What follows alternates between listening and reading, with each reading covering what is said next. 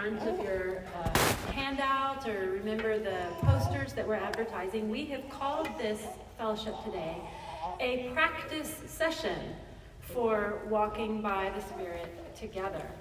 If you'll recall, over these last few years with our Summit with Women's Ministry, um, we've kind of we've chosen a theme that would guide the content of our conferences and our fellowships in kind of you know two-year increments. The first year focusing on a Bible study passage, and then the second year expanding on practical ways that we would work out those truths that we're learning in practical ways in our daily lives.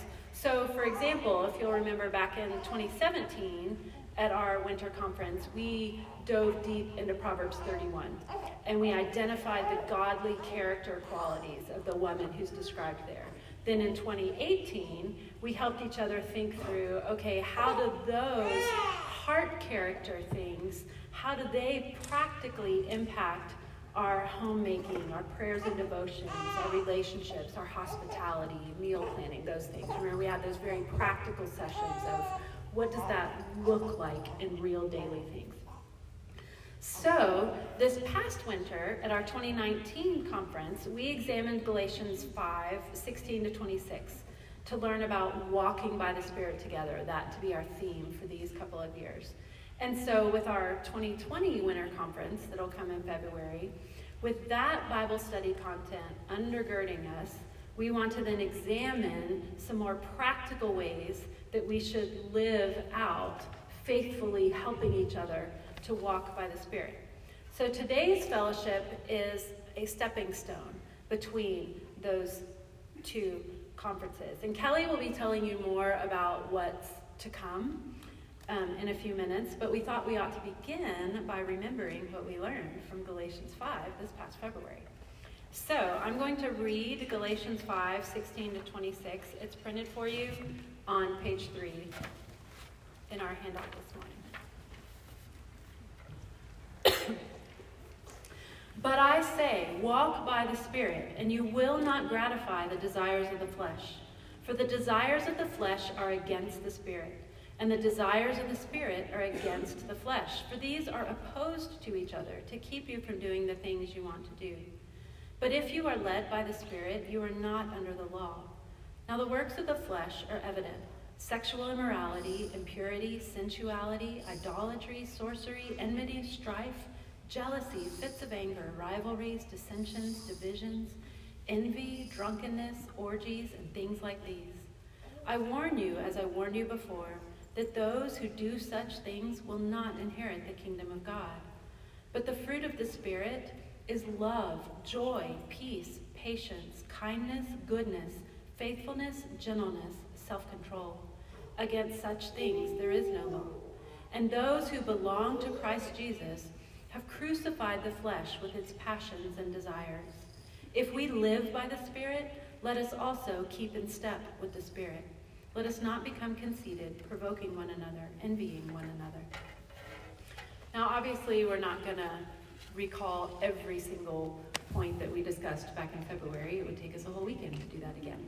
So I'm just going to highlight a few of the things that we discussed um, at that conference. So, verse 25 says, If we live by the Spirit, let us also keep in step with the Spirit, or walk with the Spirit. As believers, we do live by the Spirit.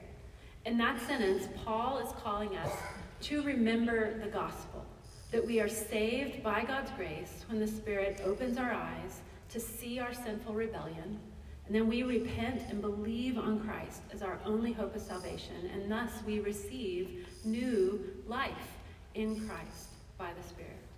And not just to remember the gospel for our justification, but also for our sanctification. We also live out the Christian life through the work of the Holy Spirit in us as we walk. So the command in that passage, Galatians 5 16 to 26, is to walk.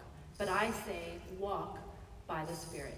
And we talked about that that's a word picture for sanctification. It can be tempting to think that our walking, this living out the Christian life, should be easy if we're doing it right, since we get to walk by the Spirit. But that's not what God tells us in His Word.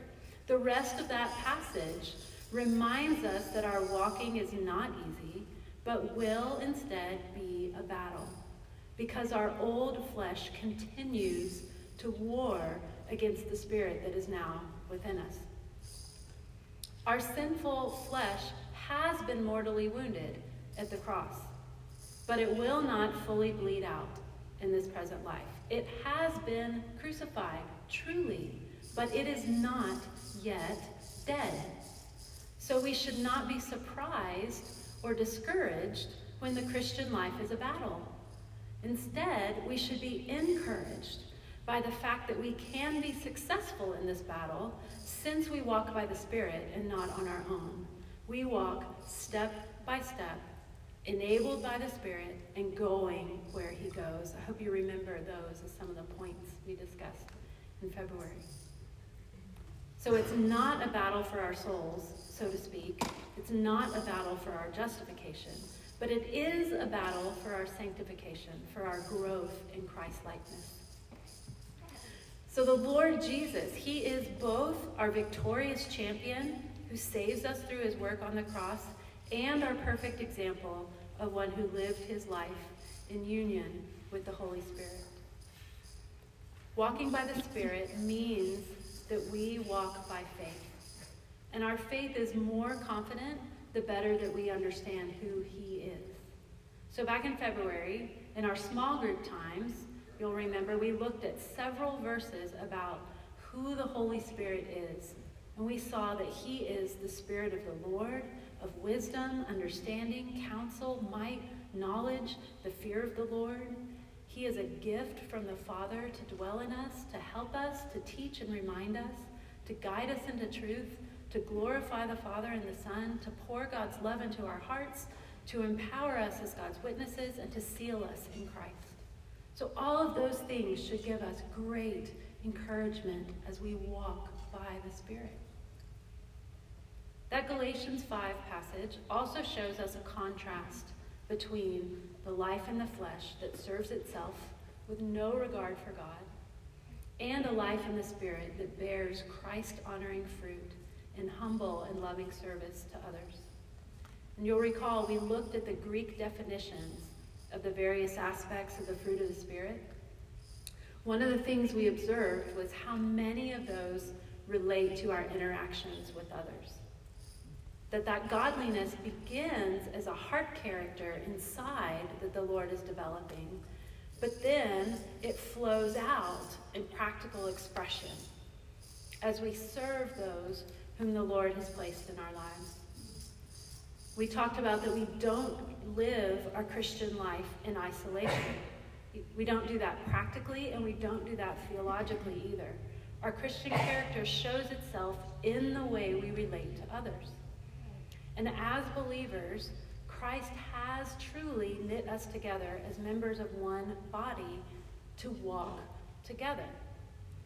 And even not just at our February conference, but over these last few years as we walked through 1 Corinthians, we consistently saw that we, as members of the body of Christ, must see, must recognize how connected we are to each other and that in fact we cannot function properly without each other. We have to walk together. So, this Christian life is a battle, and it's a battle that is worth fighting. And praise God, we are not left to fight it alone, right? He has given us His Spirit, and He has also given us each other. And so now Kelly's going to come and help to